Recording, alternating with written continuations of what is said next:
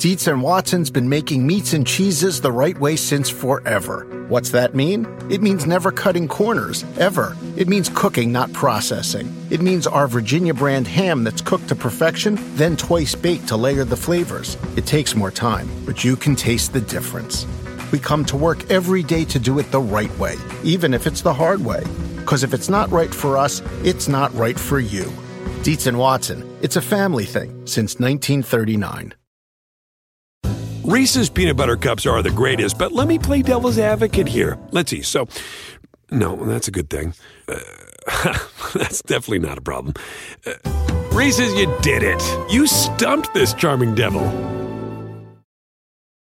As promised, second part of 15, really in 60. We're going to put four minutes on the clock for each of the teams that we didn't get a chance to do on Sunday night's episode. Before we get started, though, I want to remind you please subscribe to the Hollinger and Duncan NBA show. Second episode out this week.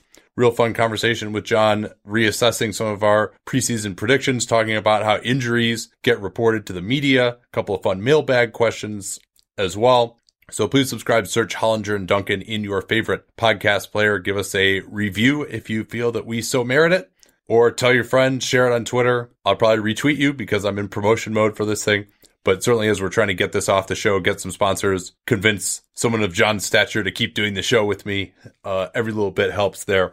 But let's get started here. Danny, I'll leave it to you. What team would you like to kick it off with? Let's start with the undefeated, untied San Antonio Spurs. They're they're three and zero, and they came back. I, I, mean, they were getting worked early in the in the game against Portland in San Antonio, but then they came back in the third quarter, particularly. Well, the second and third quarters, they were dominant in both those, but 37-20 in the third. And a couple of things that I found interesting so far. One is moving away from traditional centers. They're they're starting LaMarcus Aldridge and Trey Lyles, and our friend Seth Partnow talked about his opposition to the way that those guys have been classified so far. I think that's fair, but also yeah. Well, the Spurs have a long tradition of that with Tim Duncan being a power forward for so many years. Right, they do, and but also Jakob Poeltl in that game only played 12 minutes, and he's the only backup center in most of these games that's getting any time. So they've been moving away. Some of that is supply dictated, but I mean, Poeltl had a pretty good year last year, so they could certainly play him more than they have so far. Yeah, and DeRozan went nuts in that game, as you would expect. This is Portland matching up uh, with a big wing like DeRozan. DeRozan now playing pretty much exclusively at the three because all the guards they have and the need to get more shooting on the floor. That's why Lyles uh, is starting as well, although uh, it's been a struggle for him early on. But DeRozan just went right through Rodney Hood, who's maybe the least physical defender at the three that you're going to find uh, as a six eight guy. That's just the type of guy that DeRozan can really eat at because he can just went right through him a number of times, can create space for a shot in the mid range. And so, as expected, he really had a breakout after you remember he struggled so much in that opener against the Knicks. I can't say I'm that impressed yet with this Spurs team, and they have a point differential of plus 3.9, but they haven't played like a murderer's row team. So beating Portland is, is good, but the Knicks, who's the third team that they beat? The Washington Wizards. Ah, yes. By two. Yeah. So, so actually, I mean, to be plus three 3.9. All at home as well. Yeah, right. Exactly. So, I mean, basically, you're probably going to be just plus three at home general if you're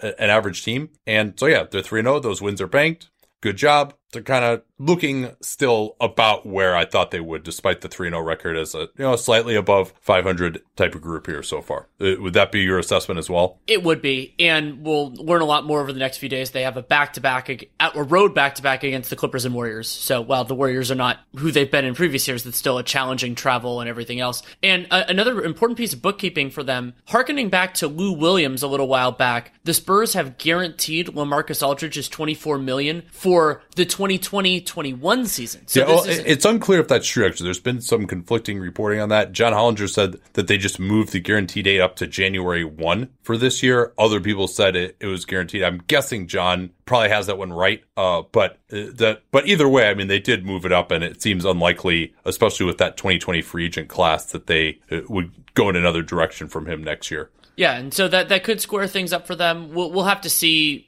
if it affects anything. It is a little bit, yeah, but I mean Aldridge is, is going to be worth that money unless he gets hurt or something, and it's a, it's a nice gesture at bare minimum. couple other things to, to note uh, on these guys, despite not playing the two bigs together, fourth in the NBA so far in offensive rebound percentage. Again, part of that is playing Portland without Zach Collins, or they're playing, you know, Kent Bazemore at the four, Skal playing at, at center. He's not a great defensive rebounder. Um, Washington has very little size. They're not a good defensive rebounding team. Uh, so part of that is opponent. Got to remember who teams have played at this point in the year. And then as we've come to expect, 30th in the NBA in three point attempt rate. Uh, but unlike last year when they were number one uh, or number two, I can't remember if it was them or the Warriors in the end, uh, but you know, they're shooting like 40% from three on very limited attempts. Now they are at 17th in the NBA, just under 34%. Again, very early. And part of that is because they're playing DeJounte Murray. DeJounte has actually taken five threes, which is good to see, uh, but uh, one of five there. All right, let's move on to their opponents last night, the Blazers. Damian Lillard went crazy at the end, bringing them back, uh, but in the end, it wasn't enough. He had a three pointer rim out in the right corner, fading away that could have tied it uh, as a, a buzzer beater. So that Zach Collins injury, uh, which he suffered against the Mavs, where his shoulder popped out, then supposedly it's back in. His mobility is okay, but still unclear exactly how much time he's going to miss as of this recording at four o'clock Pacific time on Tuesday. Um, we should probably talk about the successful challenge that they had though at the end of the that mo- Dallas game. I believe that's the most important challenge so far, at least that I've seen.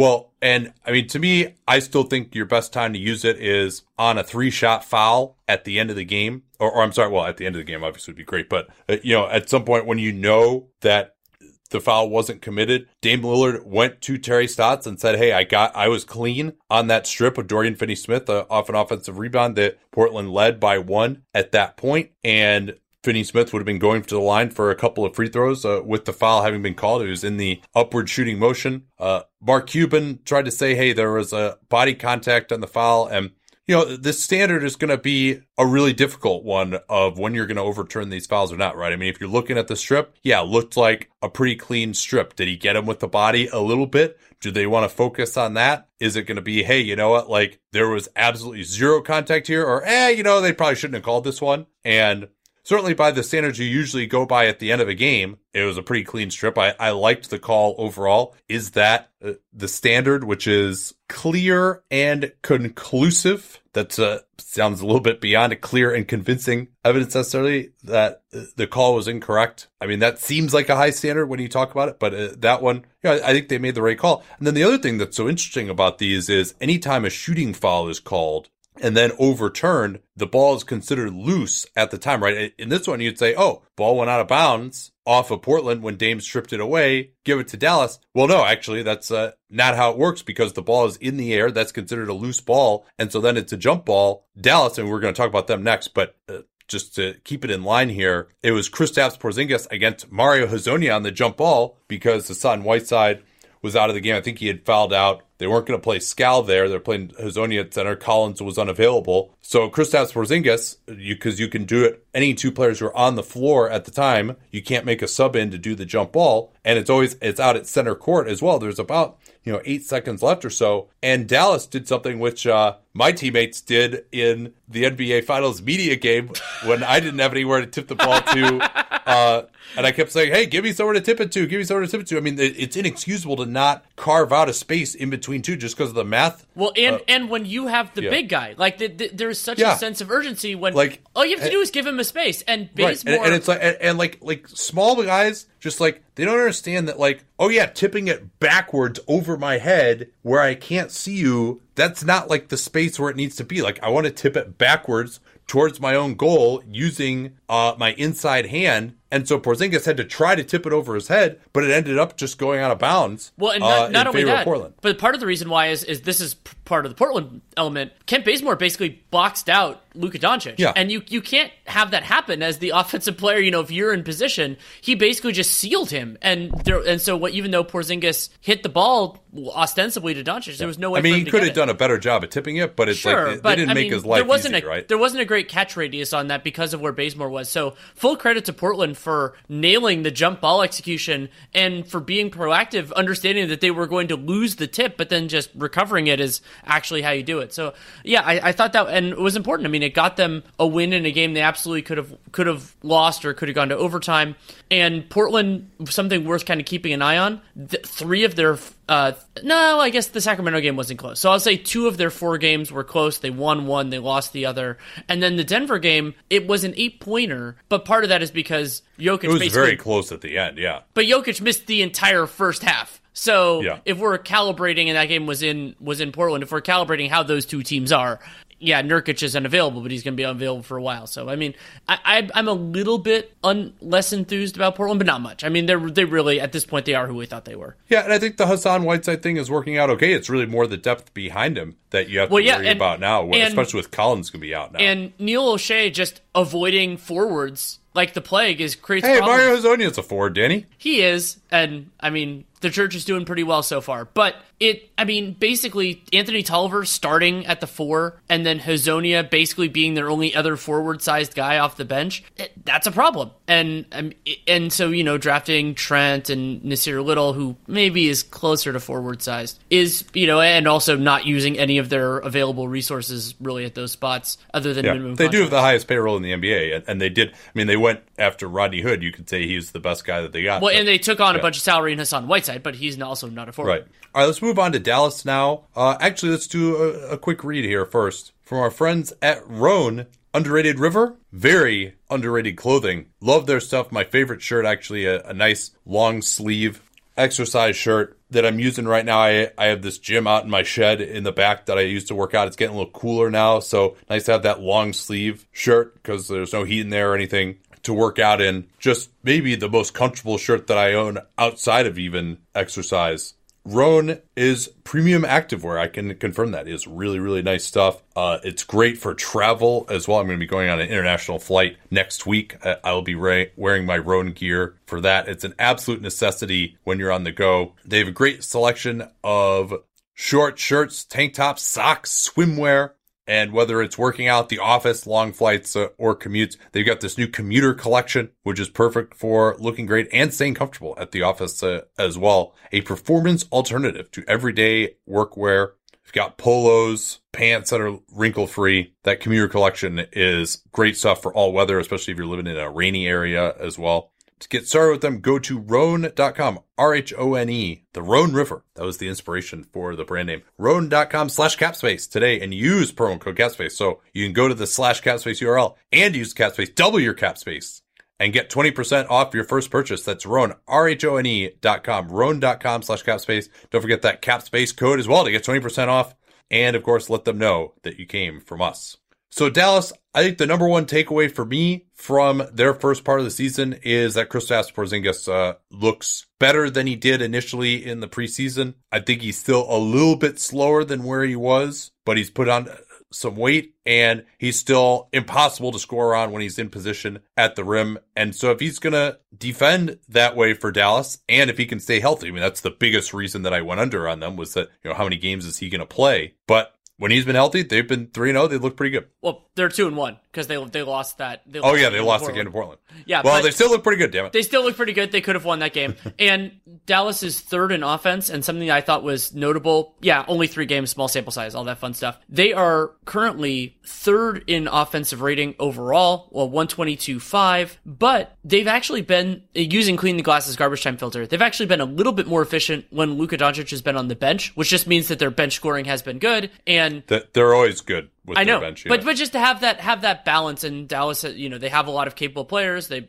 the way Carlisle uses bench guards is something that I've always really liked, and if they can keep their defense, even if it's just like league average, I think they'll be they'll be in a really good spot. And something that I've that is notable, and we'll keep an eye on this uh, on during Tuesday night's game against the Denver Nuggets, is Carlisle has started a different five man lineup in each of their three games. You know, it's smaller changes like Jalen Brunson's been in two, Courtney Lee's been in two, and then uh, Dorian Finney-Smith was in for one of them. But the idea of kind of playing the matchups also when guys are healthy, I think that's a good thing. And and also Dallas just has they have a lot of guys. You know, I wish they had done more with their cap space last during the offseason, but I, I, am interested in how he mixes and matches and, and also what the rationale is. Cause obviously Luka and Porzingis are going to be in there and, and then the other ones can change around. Cause I mean, DeLon Wright's had some really good defensive performances as well. Yeah. And this was kind of the, other than Dwight Powell, whom they extended, he was going to be under contract this year, probably regardless. Uh, Wright, Kleber, Seth Curry, we said it in the offseason. These are guys who haven't necessarily been starting players, but have played well in smaller roles, and they're taking bets on them at below starter money to come in and really contribute. And they've been able to do that so far. All those guys uh, have a little bit of health risk uh, as well here. Another factor that I wanted to hone in on is their pace. They rank 19th in the NBA at 13.9 seconds per offensive possession. But after a defensive rebound, they are fifth in the NBA, 10 seconds per possession. That's pretty good. And after a turnover, they're at seven seconds per possession. So Wright, I think, is a good transition player. Curry likes to get out eh, and run the lane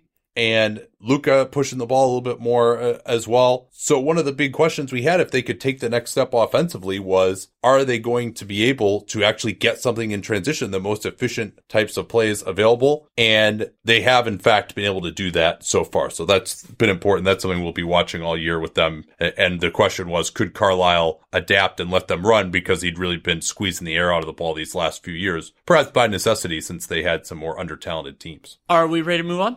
Yep. Let's go to the Los Angeles Clippers. They did shockingly lose to the Phoenix Suns, but then rebounded by beating the Charlotte Hornets. And remarkably, the Clippers are third in cleaning the glasses net rating plus 9.1, which is fantastic, yeah. obviously, despite being 25th in defensive of rating. And that's because they, their offensive rating, they're scoring basically like 1.2 points per possession. And, you know, there was a, a point in the Warriors game where they were just basically hitting a three every single time. And something that I found interesting, yeah, that's a great net rating and, and great offense and everything else like that, is that through the eye test more than anything else, I've kind of liked their defensive fundamentals. You know, I think that they've been, they've been more competitive and it, it hasn't been perfect. And there were times, I mean, the Suns were just hitting a bunch of shots against them and a couple other a couple other times. But you want to to me the eye test is very important this early because you're kind of what's repeatable and what's not and I've liked their defense overall. Yeah, I watched their first two games, so I did not watch their last two. And but Jovan Buha saying that uh, their defensive fundamentals have slipped a little bit in these last couple of games, uh, and you know Montrezl, Lou Williams, you know we'll see how long that holds up. Certainly, preseason expectations were with those guys on the floor, they're going to struggle a little bit more. And the other awesome thing about them though is just you know Kawhi looks like he might be primed for the best season of his career. He's finally adding the distribution element. Had a further six assists against the Hornets uh, in a relatively comfortable win. They eventually pulled away there uh, at home uh, at Staples on Monday, and he had 30 points in 30 minutes. I, I think looks like he's going to be pretty much on that 30 to 32 minutes limit in Phoenix. They trailed by 12 with about five minutes left. They took Kawhi out to try and preserve him towards the end. They didn't get back into it. And maybe if it really gets close down the end, which they haven't had any games that have been really close at the end so far, maybe we'll see Kawhi get pushed a little bit more. But they have this really good bench. And certainly I would think they'd much rather just limit his minutes in individual games rather than have him miss games entirely, especially during this period now uh, where Paul George is out. And uh, good on them though, just to be three and one. They had, you know, not the easiest schedule in the world so far and have looked pretty good. And yeah, they're, I don't know that they're going to look as good as they did in those first two games uh, all the way through the season. Remember that they were shooting over 50% through those, uh, from three through those first two games. So it was never going to continue to look quite that good. Uh, important to remember for a lot of these teams, but to just be three and one right now without Paul George, and you know they're probably about halfway through this period now where he wasn't going to play. Uh, that's obviously very encouraging for them. Um, and Patrick Patterson has been starting for them. I think that's probably the other un- unexpected thing uh, to talk about with them. Yeah, and, and not only is Patterson starting, but he's playing 25 minutes a game. And remember, they've had some blowouts in there, so you could you could structure that a couple different ways. Eight points, four rebounds, 42% from the field, 47% from three, helped by that six of 10 against the Warriors. But yeah, I mean, they weren't expecting this, and he they're not going to need it once Paul George get back. But but just as a capable player that again they got for the minimum, it's huge. yeah, we'll see how it goes with him. I mean, he has been more engaged. Certainly, you know, they even had some quick post ups for him against smaller players against the Warriors where he's able to get inside. He got a couple of dunks. He's been shooting the ball. I mean, that was his number one problem in OKC. He just couldn't make a shot. Uh, so maybe he's healthier. Who knows what the deal is? I do worry a little bit that Doc is just going to kind of fall in love with him for a little bit too long. But they're keeping him engaged for now. He's a good leader. Everyone there likes him. And when Paul George comes back, if he has to go out of the rotation, at least he'll have been satisfied a little bit by having had this role early on. They also finally got Landry Shamet going uh, against Charlotte, uh, coming off of some screens, but then the bench really uh, struggled a little bit more against Charlotte. So they have a lot of work to do, but in terms of continuity, they have a lot of pieces to integrate but certainly very happy with where they are at the moment. Who's next? Let's go to the Sacramento Kings. We talked briefly about their loss to the Nuggets on Monday. That was a game that I watched. Yeah, but more than briefly. Oh no, more than briefly. I was conflating. I was confusing that game with Utah Phoenix, which I watched and you didn't. Um, right. But with Sacramento, the most important thing that we've only alluded to so far is Marvin Bagley is out for four to six weeks. He fractured his right thumb, and while you and I are both a little bit skeptical of how important Bagley is in terms of contributing to winning basketball, still a big loss for them development wise, and he's he played well, you know, to start the season. So we'll keep an eye on whether it's Bjelica like it has been, or whether Luke Walton goes in other directions. But it's definitely a blow for the Kings. Yeah, and I think they need somewhere to go on some of these half court possessions. Uh, and Bagley struggled in the first game, uh, largely guarded by DeAndre Ayton. Uh, and we'll see when he comes back. Uh, I think with Bagley out, Richaun Holmes is giving them some needed offense. Dwayne Dedmon has been struggling with foul trouble. Dedmon is certainly the better defensive option there. Uh, but I mean, they got a lot of guys who just uh, have been terrible on offense so far. I mean, if you want to look the list of guys below 50% true shooting right now, Buddy Hield, 48% true shooting, 7 PER, Bogdan Bogdanovich, 39% true shooting, 7.5 PR. Trevor Ariza, even after a nice game last night, 47% shooting, 6.8 PR. Dwayne Dedmon, 43% true shooting, 2.1 PR. So, I mean, that's like half the rotation. Fox, eh, I mean, other than Bjelica and Holmes, they haven't had anybody really who, has been above the league average in true shooting. So that's been a, a major problem.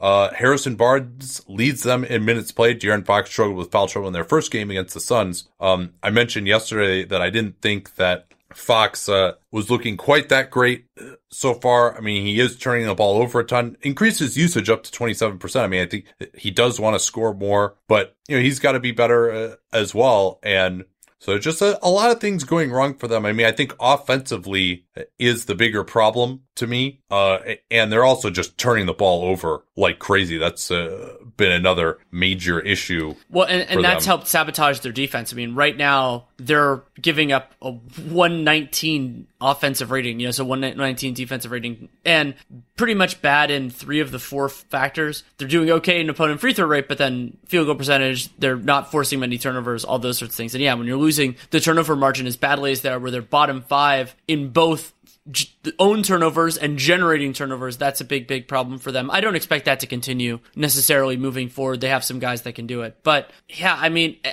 Sacramento just, I mean, the margins might be really tight for if, if the playoffs are their goal, the margin might be really tight there. And so, yeah, 0 and 3 doesn't necessarily do it, but they're going to keep on playing. You know, it's, it's the Western Conference. It, you, you can't really get too much dirt on you before it gets hard. And so, yeah, they can, they beat Charlotte on, on Wednesday, get back on track. That would be okay, but they're going to have to start beating capable teams if they want to actually be in that conversation. Yeah, they were really, uh, especially last year, especially at home, you know, when teams got into the dog days of the season, going into Sacramento was an exhausting exercise to keep up with them. And we haven't seen that yet from them. And the other thing I can say about them too, when I talked with them or talked about them with Hollinger, my thought was, oh, 39 games last year, pretty decent point differential. Young team, made some additions. Why aren't they better? Well, maybe part, part of the reason for that is so many guys on this team took a massive leap. Now they're young enough that you thought those gains could at a minimum be consolidated and maybe even improved on. But Fox, Hield, Bogdanovich, those three guys have been their three biggest disappointments so far. And maybe they just improved so much that even with youth on their side, there's going to be some regression of the mean there. But of course, it's early at caveat, caveat, caveat. Let's turn to Denver now uh, what stuck out the most to you about their performance?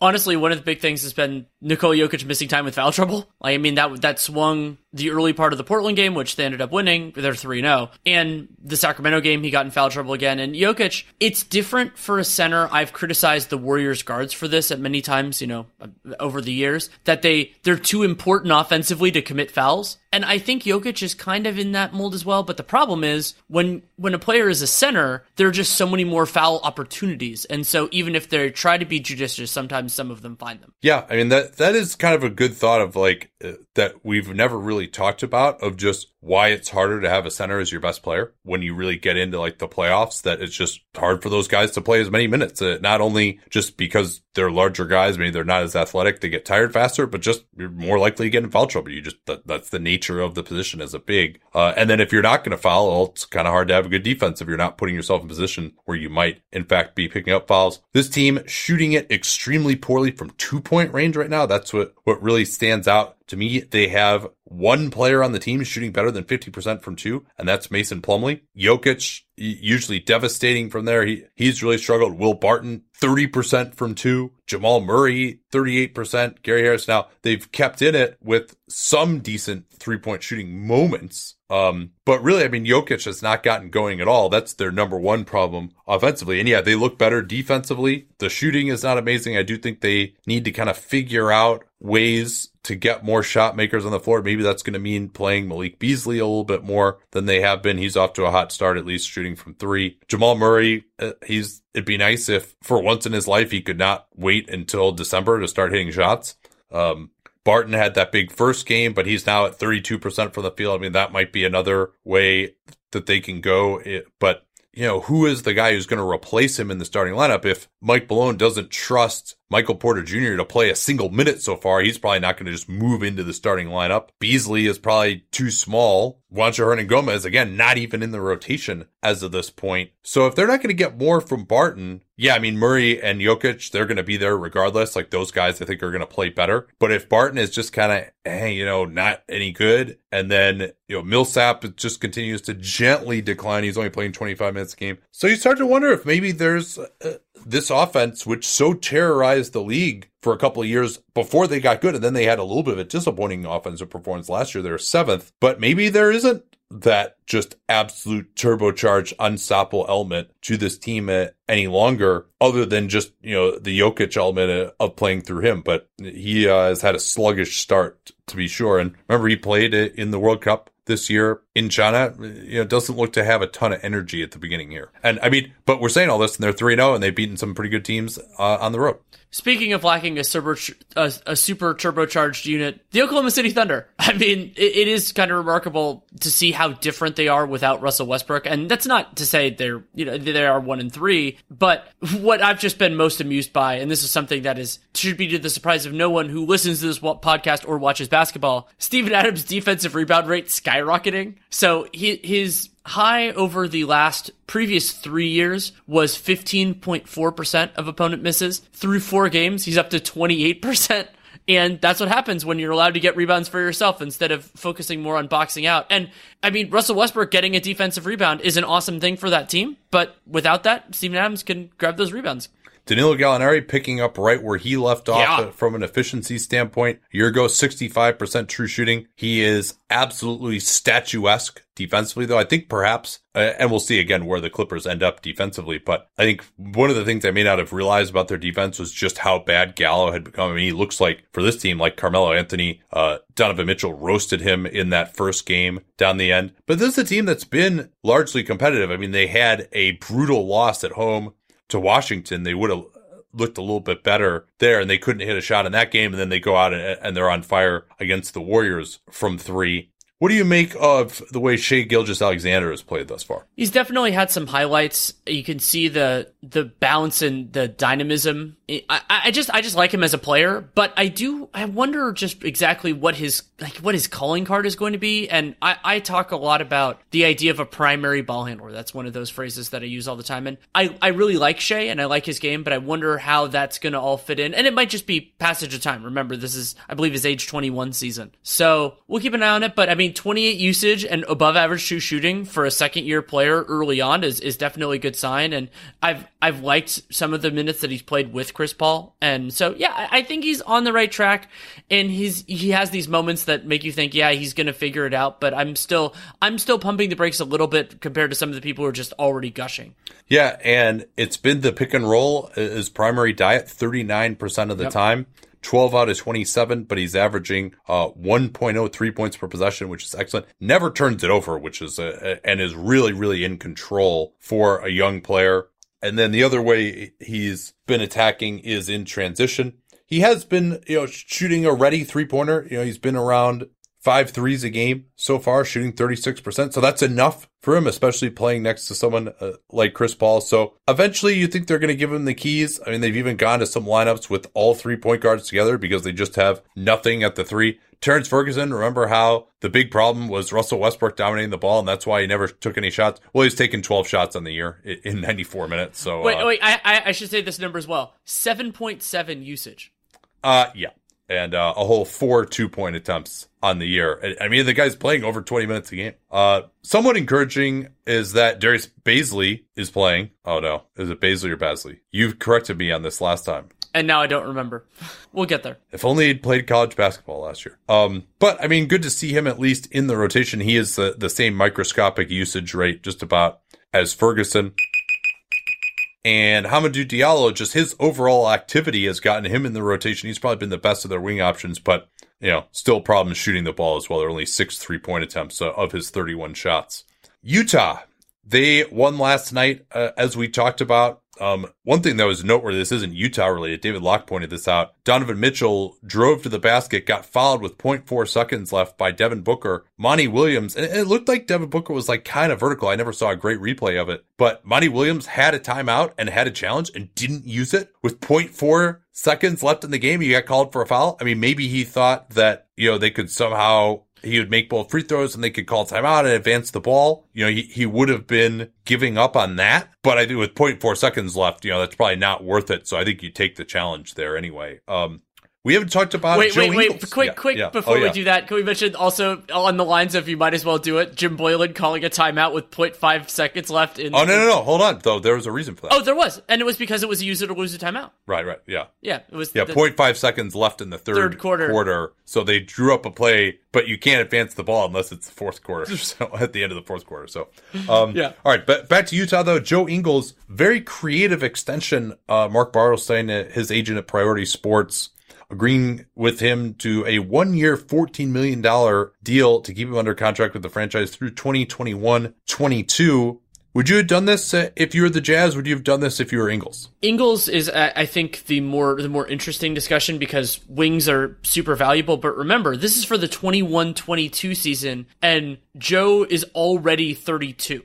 So I, I think you lock in that money. I mean, remember how he came into the league, that he was, you know, cut by the Clippers right before the start of a season when he was already, I think he was already 27 at that point. So yeah, I think you lock in the money, even though there's a very distinct chance that at 34, he could have gotten more than that, but I mean, it's two years early. I think that's pretty good. And for the Jazz, they do have uncertainty in terms of uh, a lot of a lot of their best players are going to be on new contracts by that point. But Ingles at 14 million, as long as he stays healthy, I think he'll be worth that. So I don't necessarily know if they if Dennis Lindsey wants to trade him at that juncture, but yeah, I think it's fine. And and I I, I like it as kind of a it. I, I use the phrase risk mitigation a lot on extensions. I don't even know if it's necessarily that. It's just kind of both sides betting that there's going to be value in having a forward at 14 million. Yeah, and it's it's actually 13 million with some unspecified incentives now. Eric Pincus from Basketball Insiders has the exact number. That deal, because it is longer than two years, which includes the two remaining deals uh, years in the contract and includes greater than a five percent raise. The last year of his contract was 10.8. He goes up to 13 uh, million there. So that means that he cannot be traded for six months. That'll uh, protect him from being traded, if, assuming he doesn't want to be traded. Uh, but even if he did, it wouldn't matter through the trade deadline.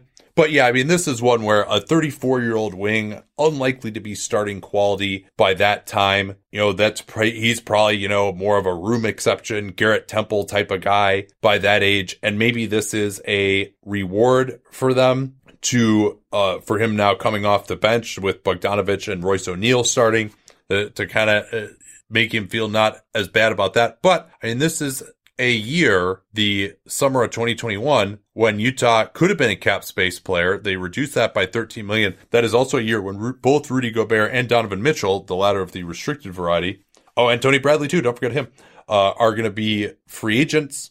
But even with their cap holds, they could have had max room. Now they're going to be a little bit below there, about 30 million or so. But it, it seems like they're just, ah, no free agents ever come to Utah, blah, blah. But I mean, you can say that, but I mean, they just got uh, Bojan Bogdanovic. You know, like the, the, the money still counts, right? Having a guy be overpaid, yeah, you might not get Giannis or whatever to come there, but yeah, I, I ultimately I don't think I care for the move from Utah's side. Okay. Yeah. Ingles, I totally understand. Yeah. Um, should we move on to Houston here? Yeah, let's do it. The the Rockets are uh, two and one after that opening, not opening, their opening night loss to the Milwaukee Bucks. They beat OKC, they beat the Pels. Both games pretty close. And the a couple of pieces of important news that we need to get to with them. One is Gerald Green is expected to miss about six months, and and so you could say six months. That means he might be back for the playoffs. We expect the Rockets to go a long way in the playoffs.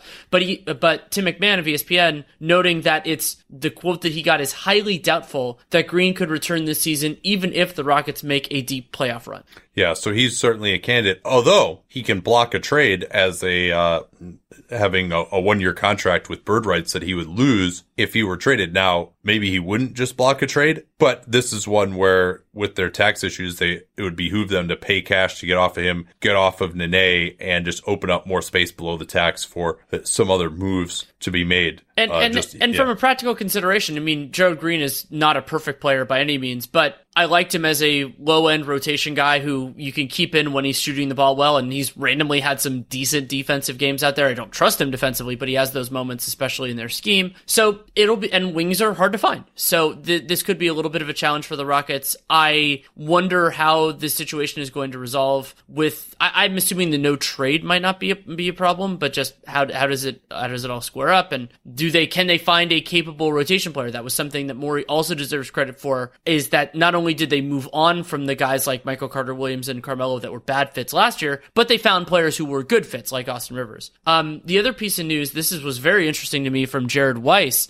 is that he he was the first person I saw reporting that the the ruling on Nene's contract, which is basically that the uh, the likely bonuses were not included for trade matching, basically that they couldn't kind of play the game the way that Daryl Morey wanted to. That the decision that was made on Nene's contract is not precedent moving forward. So it's a little bit of a you know Bush v Gore, if we want to call it that, for cap nerds. But I mean that doesn't make the Rockets. Well, well the, yeah, the, the reason is is that it was a settlement that was reached between the NBPA and the league that this Mm-hmm. is what's going to happen, as opposed to it actually getting litigated by an arbitrator, in which case it probably would have been precedent. Right. And so that's an interesting interesting question. And a lot of times how this resolves is that the team just runs it by the league beforehand and so they can, you know, do that before it gets signed, but the Yeah. way this the way this was structured that didn't happen. But I just wanted to mention that cuz I thought it was interesting. Also interesting is that James Harden is 6 out of 40 from 3. He is shooting 29% from the field and yet still has a true shooting percentage of 53% because he is shooting just an ass ton of free throws. He has more points on free throws than he does from the field, which let's be honest, really sucks to watch, but also as part of uh, the genius of his effectiveness. He was 21 of 22 from the foul line against OKC. Russell Westbrook continuing his defensive rebounding at 28% and Houston up near the top of the league in pace after being towards the bottom before. The thing that stuck out the most to me other than Harden just shooting it so poorly from three is that Westbrook has been efficient, 60% true shooting, 29 PER, and the idea of the floor being spaced is, uh, and then also just having threats in transition as well to throw it to for threes, uh, has been just a revelation for him. I mean, some of the buckets that he was getting against OKC, I mean, he, he wasn't even necessarily blowing by his guy, but he's just overpowering him and going in uh, for a, a power layup. And there's just like no one even in the same zip code as him. And it's just remarkable. And then when they were going at the end of the game, he, set up PJ Tucker for the game clinching corner three. They're going with a five out look. And so if you do bring help, then he could just throw it to the corner, easy pass. You know, he had some real nice passes in that game as well. He's looked pretty good so far offensively uh, to me. And uh, the only downside for the Rockets, Clint Capela has a bonus in his contract for defensive rebound percentage. I ain't getting that this year. Yeah, that, that's that's a really good point, and this came up. In, Oh, I'm sorry. I'm sorry. We're out of time. We're out of time on the Rockets. Well, no, I was going to bring up the thing that Albert Albert Nahmad talked about this in the context of Dion Waiters. That for those who are interested about the hard cap and all that kind of stuff, bonuses are not calculated until the end of the year. Even if you know, that's just not the way it works. So the like the Heat don't get that. That's not as relevant for the Rockets, but I just wanted to note it because I find it interesting, and that's what we do. Uh, let's move Um, on. oh, here, hold on. But before we move on, got to tell you about Untuck It. Yes. It is gift time. Perhaps your father is one of those guys who wears just those ridiculously sized dress shirts that go down to his knees when they're untucked, that fit like a tent on the torso. Perhaps you know someone who has been struggling to make the transition to any sort of more casual office wear. What better gift to give this person than a stylish shirt that actually fits right? Untuck It shirts are actually designed to be worn untucked. So now if your father wears his pants up to his belly button, he can put on the untucked shirt and no one will be any the wiser because it will be untucked. But seriously though, these shirts look really good. It's not just for people who've been wearing bad dress shirts their whole lives. They've got more than 50 fit combinations. It'll fit just about anybody. Wrinkle free button downs, which I really appreciate because I really don't like taking my stuff to the cleaners and I really don't like spending 10 minutes ironing a shirt. I'm also just like incredibly bad at ironing shirts for some reason. Like it looks like I've gotten the wrinkles out when I'm ironing it and then I put it on. It's like they didn't go anywhere. I'm really just pathetic at that. But Untuck It's wrinkle free button downs can help me out there.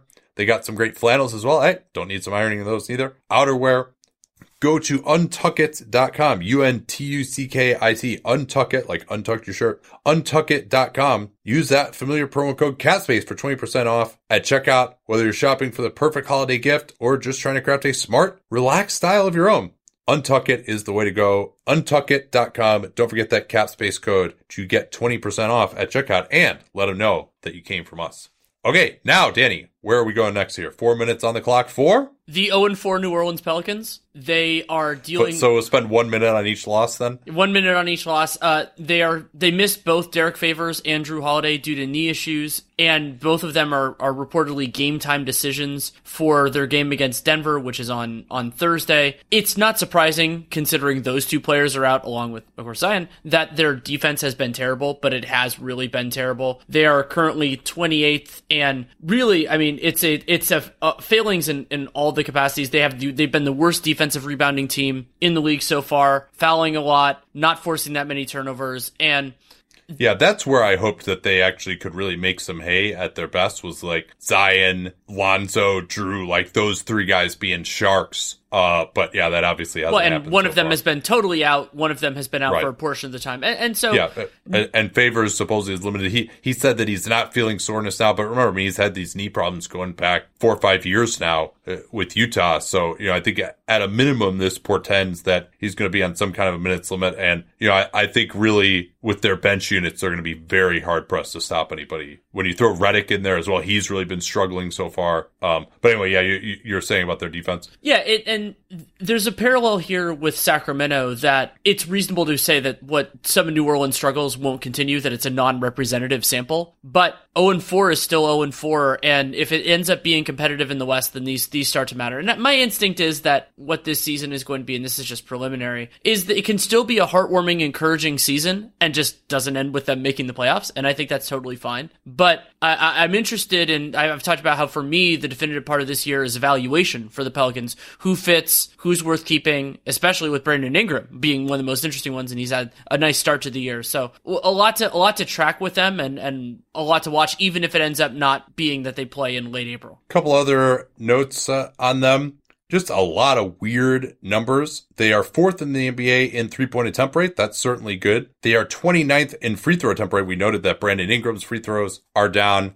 Jrue Holiday has never really gotten to the free throw line that much despite his physical style. Um, and obviously Zion is going to get there a ton and he's out again. I think uh, I'm it's such a bummer that he's out for many reasons, but I think he really would be helping this team in a number of ways. They also have guys who are just shooting terribly from three. Like Jrue Holiday is one of nine from three on the season in his two games. Nickeil Alexander Walker started picking it up a little bit, but he he had that awful start obviously uh, against Toronto. But then they have a bunch of guys who are kind of over their heads here as well. Brandon Ingram, fifty percent. Lonzo is much higher than he was. Josh Hart has actually uh, earned a starting role now uh, with Holiday out. He's been shooting the ball very well from three also. So other than that game against the Warriors, they had three close losses against pretty good teams. But as you mentioned, it's just a little bit of a struggle for them to be 0 and 4. If you're talking about this team would go over, this team might make the playoffs. They've got some work to do now. Uh, and especially that Warriors loss had to be disappointed and not even be competitive in that game. Okay, what's next? The Boston Celtics, they are 2 and 1. They lost that game to the Sixers that we we talked about on the the first the first full day of the season podcast, and since then they've beaten the Raps and the Knicks. And something that's been really striking to me so far with them is Jayson Tatum taking 13 two point shots per game, making 28% of them. Oof. Yeah, and that's, I thought Jaylen Brown has looked pretty good for them. Kemba has come on a little bit.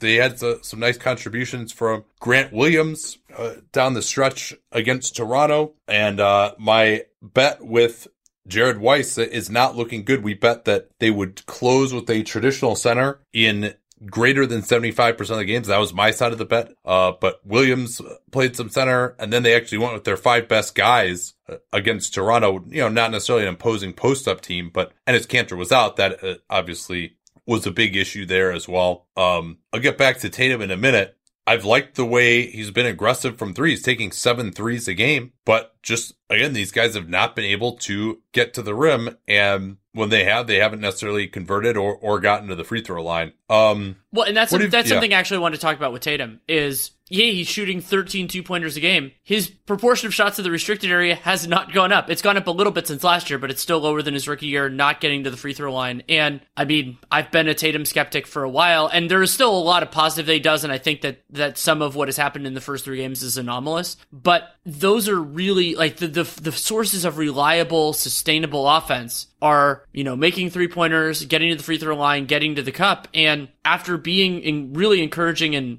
I would say he was really encouraging in all three of those to an extent. His rookie year, that toned down to two of the three last year when he was still making threes, but he stopped going to the line as much. And now it's down to one of the three because he's not getting to the line and he's not really finishing around the basket. Robert Williams uh, has given them something. It's just a question of fouls and durability with them, uh, in addition to some of the mental parts of the game. But, you know, he definitely has flashed in a lot of areas.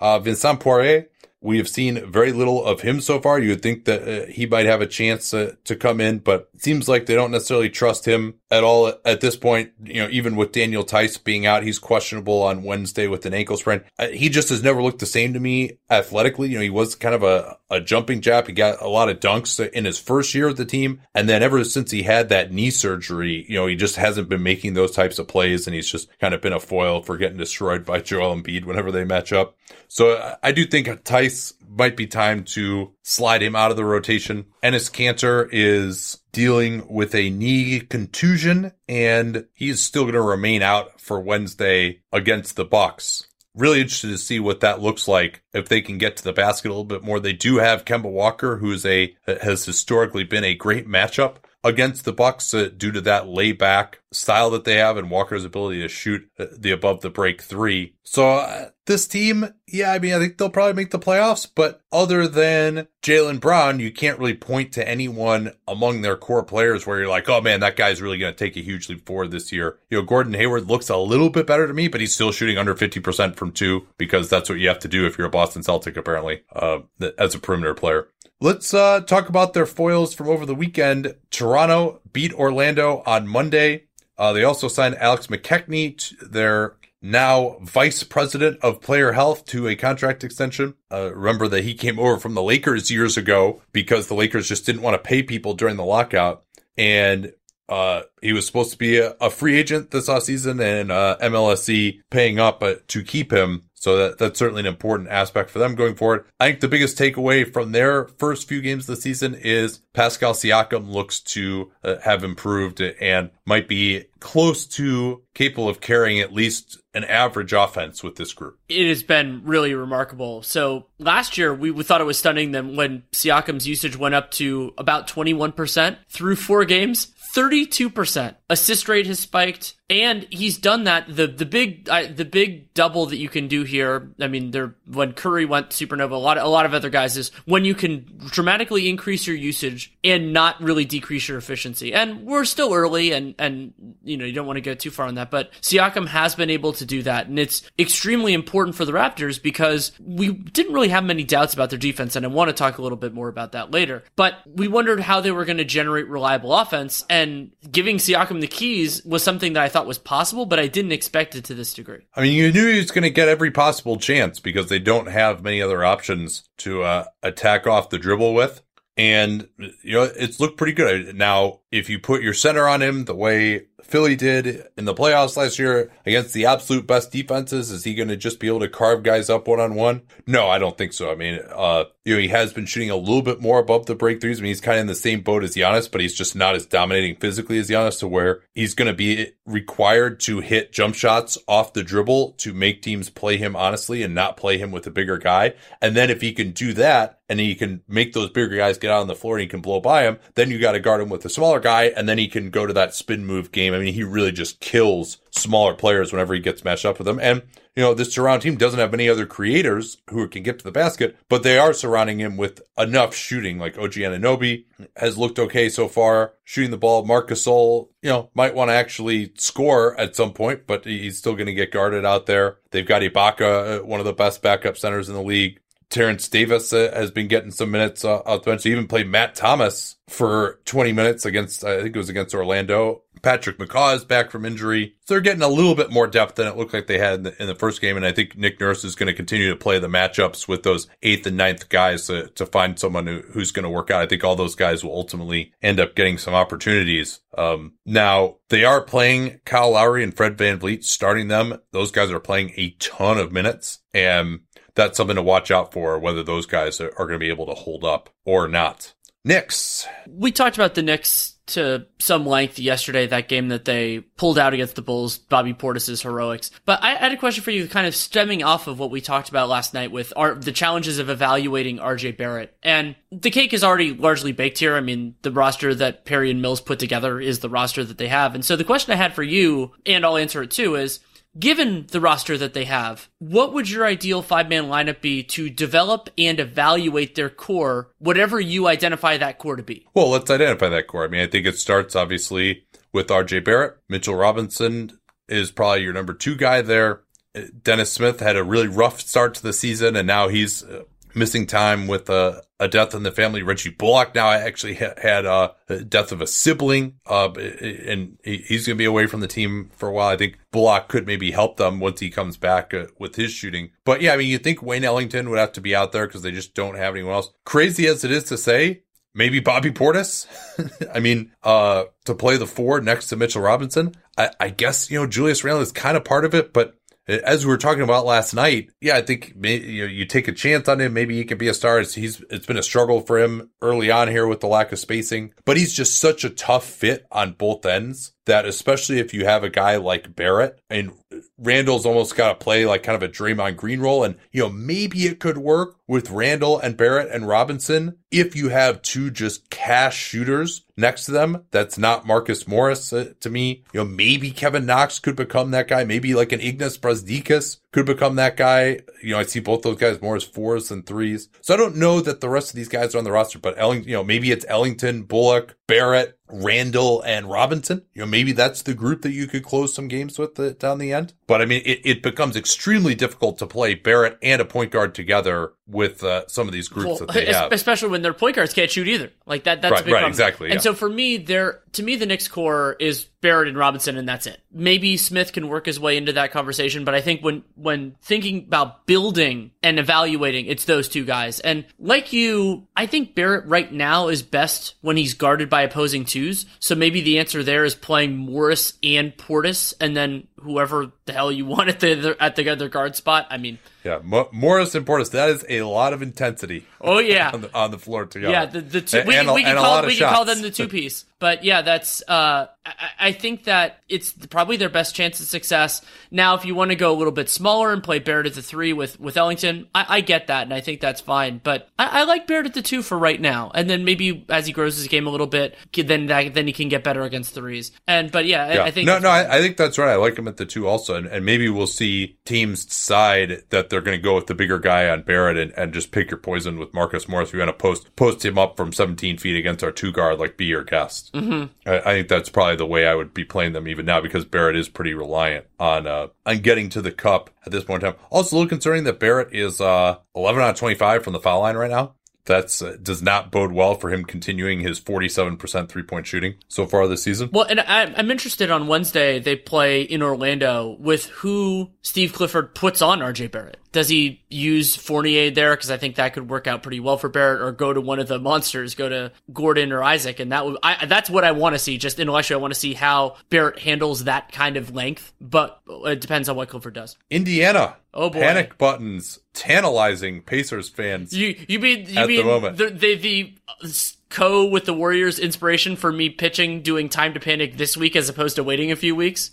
yeah.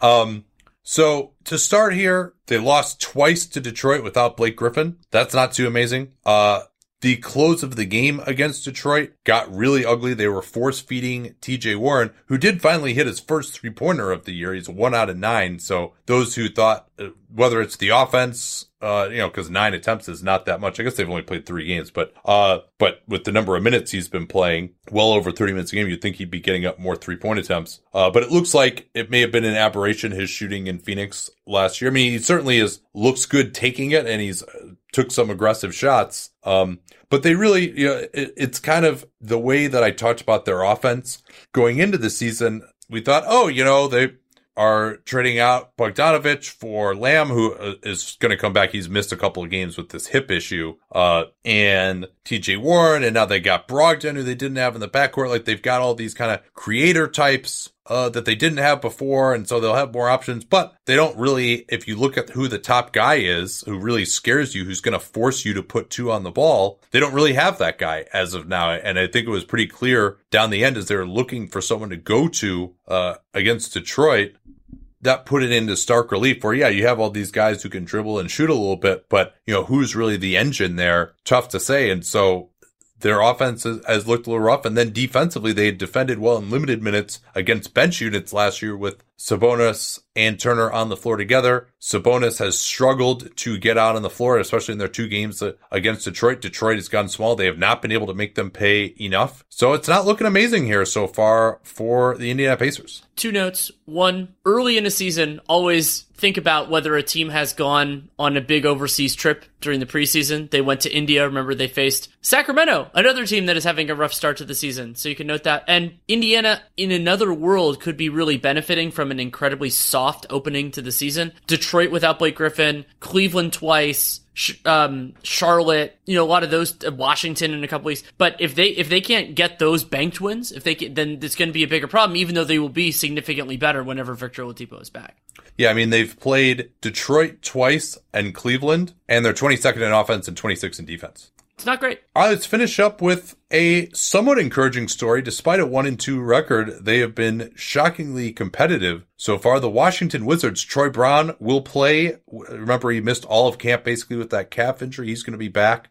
Uh, the NBA also denied the Wizards' request for a disabled player exception for John Wall, which by the letter of the law, where he has to be judged to be out, uh, substantially more likely than not to not play until the following June 15th. I mean, Wall suffered his torn Achilles like what was it last January or February. So for him to be out uh 16 months despite Leonsis saying he's unlikely to play this year. Now they showed some video of him shooting around. I'm sure it was total coincidence that that came out on the same day that it was revealed that John got bought out of his Adidas contract and is now a sneaker free agent. No coincidence or, or yeah. yeah, I'll I'll dispense with the sarcasm. It's not a coincidence.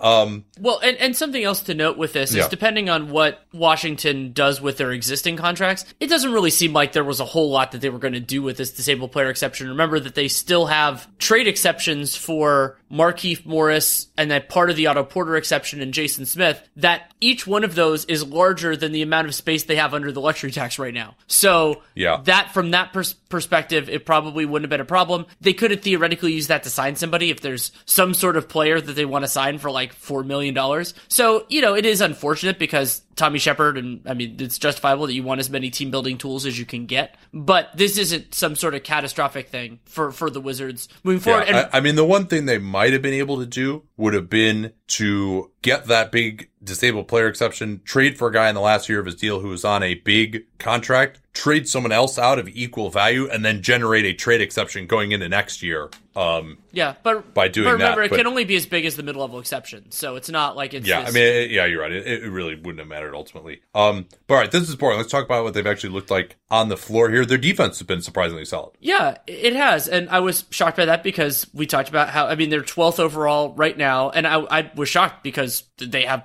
what looked like bad defensive personnel, and a really encouraging part of it is that the opponent shot distribution has been what you look for, and third as of Monday morning, third lowest three point opponent three point proportion, which is great, and sixth highest opponent mid range proportion, which is great. Uh, they that is you know those are positive signs. We can talk to San Antonio's Yeah. offense last year that they are not Yeah. definitive. Well, they also played OKC and San Antonio, uh, uh, two of the who are not exactly like big three right bombing and teams. and also So- they have benefited from in, from intense opponent shooting luck you know like that that is a, a big factor in this as well so I, I- think that they're going to regress they're bottom 10 on the defensive glass which is not surprising they've been a little bit more successful than i anticipated not fouling and and forcing turnovers. So maybe they're just not as bad as we thought they were, but still not great. And I think that's more where I'm going. But that's still a whole hell of a lot better than like I mean, what did you do? You remember what you predicted they would be in what's that? in defensive rating this year? Because I know you. did oh, I, I thought they might be last. Yeah. So if they're like Um, 25th, that's a whole lot better than last. Yeah. No, and now Seth had this stat, as you noted, that in terms of what opponents are shooting on wide open threes, there's a bunch of teams that opponents are shooting under 30% on wide open threes, and Phoenix, Washington, Atlanta, like all these teams that I had predicted to be bottom five defenses that haven't been yet were all on that list. So that's certainly something to watch very closely. Bradley Beal has struggled immensely so far, 36% on twos, not getting the line a whole lot either. And the three pointer hasn't gone down. He's 31% overall from the field. That's not too amazing. Rui Hachimura has, you know, he's not this bad, but he's kind of got a little bit of the like Kevin Knox excitement going here where you know, they don't really have anyone else. He's uh, doing some stuff in ISO. It looks okay. But then you look down at his actual numbers and, you know, 49% true shooting and basically not getting to the foul line at all and never passes. So, uh, I mean, he kind of looks good out there. He takes some shots. He ends up with good number of points. Let's see where he's at by the end of the year. I mean, he's showed some signs, but also you look down overall, even, even in what's in theory a good start, and he's been pretty below average efficiency. Well, also Um, Bradley Beal, 39% true shooting through the. yeah, yeah, I just talked about Oh, that, sorry, yeah. sorry, sorry. I was I was crossing up. Um, yeah, but uh, I thought Mo Wagner actually, Yeah. like gave them something in that OKC win. He, he like a lot of nice verticality plays at the rim. He's finally shooting the ball pretty well. Um, Davis Bertans had just a monster game against his old San Antonio team uh, that in that game they almost won. So they have some guys who have looked okay, like Isaac Bonga uh, looks like he belongs out there, which for a 20 year old who didn't play hardly at all for the Lakers last year, he's been starting at the three. Has has been the end of the world? Uh, Isaiah Thomas came back in, one game, played 20 minutes, uh, scored okay. Looking forward to seeing more of him. You know, these guys haven't been unwatchable. I thought they would be. That's uh, at least uh, more than you could say so far. Uh, kind of too bad. I mean, they've played all three road games, huh? They haven't, they haven't had their home opener yet. No, Yeah, they- at Dallas, at OKC, Yeah. at San Antonio. they will right? have Yeah, they will have it on Wednesday against Houston. So Wow, the teams never seem to have. Uh, that's got to be like the latest home opener I can ever remember anybody having. Uh, I'm sure people uh, in uh, the DMV are just absolutely dying to see these Wizards uh, well, in person. well, and and theoretically, we're recording this. We're recording this at, at uh, on Tuesday afternoon. That might be during, I think, Game Seven of the World Series. what's the World Series? That's a good way to All end right. this podcast. yeah, it is. Uh, don't forget about Hollinger and Duncan. Please subscribe there. Search Hollinger and Duncan in your favorite podcast player. Uh, we talked about how injuries get reported to the media and what a difficult dance that is in the social media era. Talked about some of the predictions we might want to have back, what teams like Golden State can do uh, to get better this season. Hit some fun mailbag questions. So that uh, keep your eyes out uh, for that is going to be dropping on, on Sunday nights uh, once a week. And uh, anything you want to talk about before we go? Uh, no, I'm good for now. Well, oh, no, no, no, the NBA cast. We should, we should talk about that. Oh yeah, yeah. Uh, Atlanta and Miami. Although Kevin Pelton just texted me and said that Trae Young rolled his right ankle, so uh, We, we, hopefully he'll be he'll be playing. We we may uh we may have to reevaluate that game if Trae's not playing. Yeah. I guess it'll still be fun to do anyway. We, we, we too many sunk costs. We have to just do the, that game. we'll, we'll keep an eye on it. Yeah. All right. Uh, we'll talk to y'all. We got one more episode this week. I think we're actually going to do a mailbag. So look out for that tweet that uh, I'm going to send out probably tomorrow morning. Respond to that, Yeah, and uh, that- we'll do your question. This is not Patreon. Anyone can uh, can do this. And as a reminder for for Twitter mailbag, reply to that specific tweet because that's how we that's how we call the responses. So if it's just in some other reply, it, it might get missed, but it won't get missed if it's there. exactly. All right. Uh, we'll talk to y'all later this week. Till then. Reese's peanut butter cups are the greatest, but let me play devil's advocate here. Let's see. So, no, that's a good thing. Uh, that's definitely not a problem. Uh, Reese's, you did it. You stumped this charming devil.